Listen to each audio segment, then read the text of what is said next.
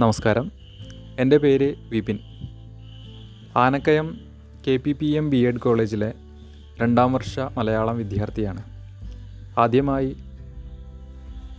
ഇങ്ങനെയൊരു വായനാനുഭവം പങ്കുവയ്ക്കാൻ ഒരവസരം തന്ന അൽഷിഫ ആർട്സ് ആൻഡ് സയൻസ് കോളേജിനും അവിടുത്തെ മലയാളം ക്ലബിനും എന്റെ ഹൃദ്യമായ നന്ദി അറിയിക്കുന്നു. വായന ഒരു മാന്ത്രിക ലോകമാണ്. ആ ലോകത്തെക്കുറിച്ച് വർണിച്ചു കൊടുക്കുക എന്നുള്ളത് കുറച്ച് ബുദ്ധിമുട്ടേറിയ കാര്യമാണ്. അത് അനുഭവിക്കുക തന്നെ വേണം. എങ്കിലും ആ പരിമിതിക്കുള്ളിൽ വെച്ച് എനിക്ക് ഏറെ ഇഷ്ടപ്പെട്ട ഒരു കഥയെക്കുറിച്ച് പറയുകയാണ് ഞാനിവിടെ. മലയാളത്തിലെ ശ്രദ്ധേയനായ കഥാകൃത്തായ യു കെ കുമാരന്റെ ഓരോ വിളിയും കാത്ത് എന്ന കഥയെക്കുറിച്ചാണ് ഞാൻ ഇന്നിവിടെ സംസാരിക്കുന്നത്. ഈ കഥ ഇഷ്ടപ്പെടാൻ വ്യക്തിപരമായി ഞാൻ കണ്ടെത്തിയ ഒരുപാട് കാരണങ്ങളുണ്ട്. ഒരു നന്മ നിറഞ്ഞ കഥയാണിത് നന്മ നിറഞ്ഞ കുറച്ച് ആളുകളുടെ കഥയാണ്. ഇത് ഒരമ്മയുടെ കഥയാണ്. ഒരച്ഛന്റെ കഥയാണ്. ഒരു മകന്റെ കഥയാണ്. സാധാരണ അച്ഛന്മാരെ പോലെ തന്നെ കാർക്കശ്യ സ്വഭാവക്കാരനായ ഒരച്ഛൻ.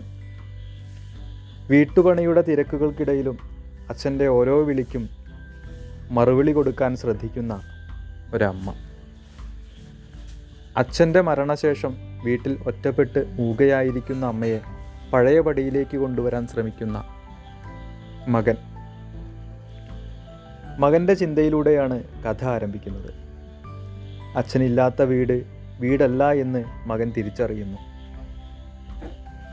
അച്ഛന്റെ ശബ്ദമായിരുന്നു ആ വീടിനെ ഉണർത്തിയിരുന്നത്. വെണ്മയാർന്ന ചുമരുകളും വാതിലുകളും ജനാലകളും ഉണ്ടെങ്കിൽ പോലും ഇതൊരു വീടാകുന്നില്ല എന്ന് മകൻ തിരിച്ചറിയുന്നുണ്ട്. കിടപ്പിലായിരുന്നപ്പോൾ പോലും അച്ഛന് പുറത്തു നടക്കുന്ന കാര്യങ്ങൾ അറിയാമായിരുന്നു. കന്നിപ്പാടത്ത് വെയിലിന്റെ വേലിയേറ്റങ്ങളും കമുകിൻ തോട്ടങ്ങളിലൂടെ രാത്രികാലത്ത് പറന്നുപോകുന്ന വാവലുകളുടെ ചിറകടിയൊച്ചയും കിടന്നുകൊണ്ട് തന്നെ അച്ഛനറിയുമായിരുന്നു. പൊരുളില്ലാത്ത സംസാരമെന്ന് തള്ളിക്കളഞ്ഞ മകൻ അവിടെ ചെല്ലുമ്പോഴാണ് അവയൊക്കെ സത്യമായി സത്യമായിരുന്നു എന്നറിയുന്നത്. അച്ഛൻ എങ്ങനെയാണ് ഇതൊക്കെ അറിയാൻ സാധിക്കുന്നത് എന്ന സംശയത്തിന് അവിടുത്തെ കാര്യസ്ഥനും പണിക്കാരനുമായ കണാരൻ നൽകുന്ന ഉത്തരമുണ്ട്. ഓർക്ക് ഇതൊക്കെ കാണാൻ എവിടെയും പോണമെന്നില്ല. ഹാടെ കിടന്നാലറിയാം കാറ്റെങ്ങട്ടാ അടിക്കണതെന്ന് അച്ഛന്റെ വിളിക്ക് പിന്നാലെ പായുമ്പോഴൊന്നും അമ്മ വാർദ്ധക്യസഹജമായ ആരോഗ്യ പ്രശ്നങ്ങൾ അറിയുമായിരുന്നില്ല.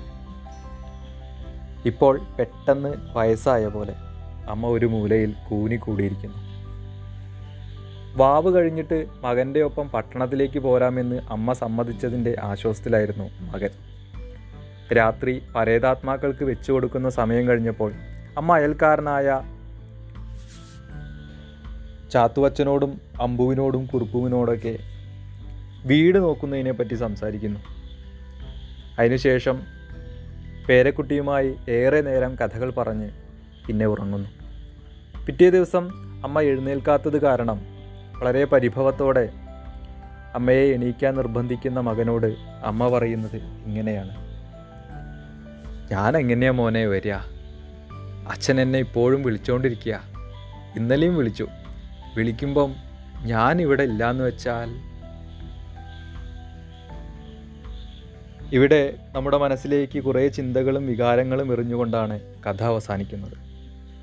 കാർക്കശ്യ സ്വഭാവമുള്ള അച്ഛനാണെങ്കിലും അമ്മയെ നിരന്തരം വിളിക്കുന്നതും ഇടയ്ക്ക് പരിഭവം പറയുന്നതും അവർ തമ്മിലുള്ള ആഴത്തിലുള്ള സ്നേഹബന്ധത്തെയാണ് കാണിക്കുന്നതെന്ന് കഥയിലൂടെ നമുക്ക് മനസ്സിലാകും. സാധാരണ ഭൂരിഭാഗം കഥകളിലും അമ്മയെ അച്ഛനെയോ വൃദ്ധ സാധാരണ ഭൂരിഭാഗം കഥകളിലും അമ്മയെയോ അച്ഛനെയോ വൃദ്ധസദനത്തിലാക്കാൻ തിടുക്കം കൊള്ളുന്ന മക്കളെയാണ് കാണുന്നതെങ്കിൽ. ഇവിടെ അമ്മയെ വാനോളം സ്നേഹിക്കുന്ന കൂടെ എപ്പോഴും നിർത്താൻ ഉത്സാഹം കാണിക്കുന്ന മകനെയാണ് കാണുന്നത്. അച്ഛന്റെ പരിഭവങ്ങളിൽ ചിലപ്പോൾ അമ്മ പൊട്ടിത്തെറിക്കുന്നത് അച്ഛനോടുള്ള നിഷ്കളങ്ക സ്നേഹം കൊണ്ടാണെന്നും നമുക്ക് കഥയിൽ മനസ്സിലാകും. ഗ്രാമീണ സൗന്ദര്യം വളരെ മനോഹരമായ ചിത്രങ്ങളായി തന്നെ കഥാകൃത്ത് അവതരിപ്പിക്കുന്നുണ്ട്. അതോടൊപ്പം നഗരങ്ങളിൽ നഷ്ടമാകുന്ന പലതിനെയും അമ്മയും കൊച്ചുമകനും തമ്മിലുള്ള സംഭാഷണങ്ങളിൽ കഥാകൃത്ത് സൂചിപ്പിക്കുന്നു. നാട്ടിൻപുറത്തെ ഒരു പ്രധാന സവിശേഷതയാണ് അയൽപ്പക്ക ബന്ധങ്ങൾ. അതുപോലെ തന്നെ സത്യസന്ധമായ നിഷ്കളങ്കമായ സൗഹൃദ ബന്ധങ്ങളും. ഇവയൊക്കെ വളരെ മനോഹരമായി കഥയിൽ കഥാകാരൻ ചിത്രീകരിക്കുന്നത് നമുക്ക് കാണാം. ഇതുകൊണ്ടൊക്കെ തന്നെയാണ് എനിക്ക് ഈ കഥ അത്രയധികം ഇഷ്ടമായത്.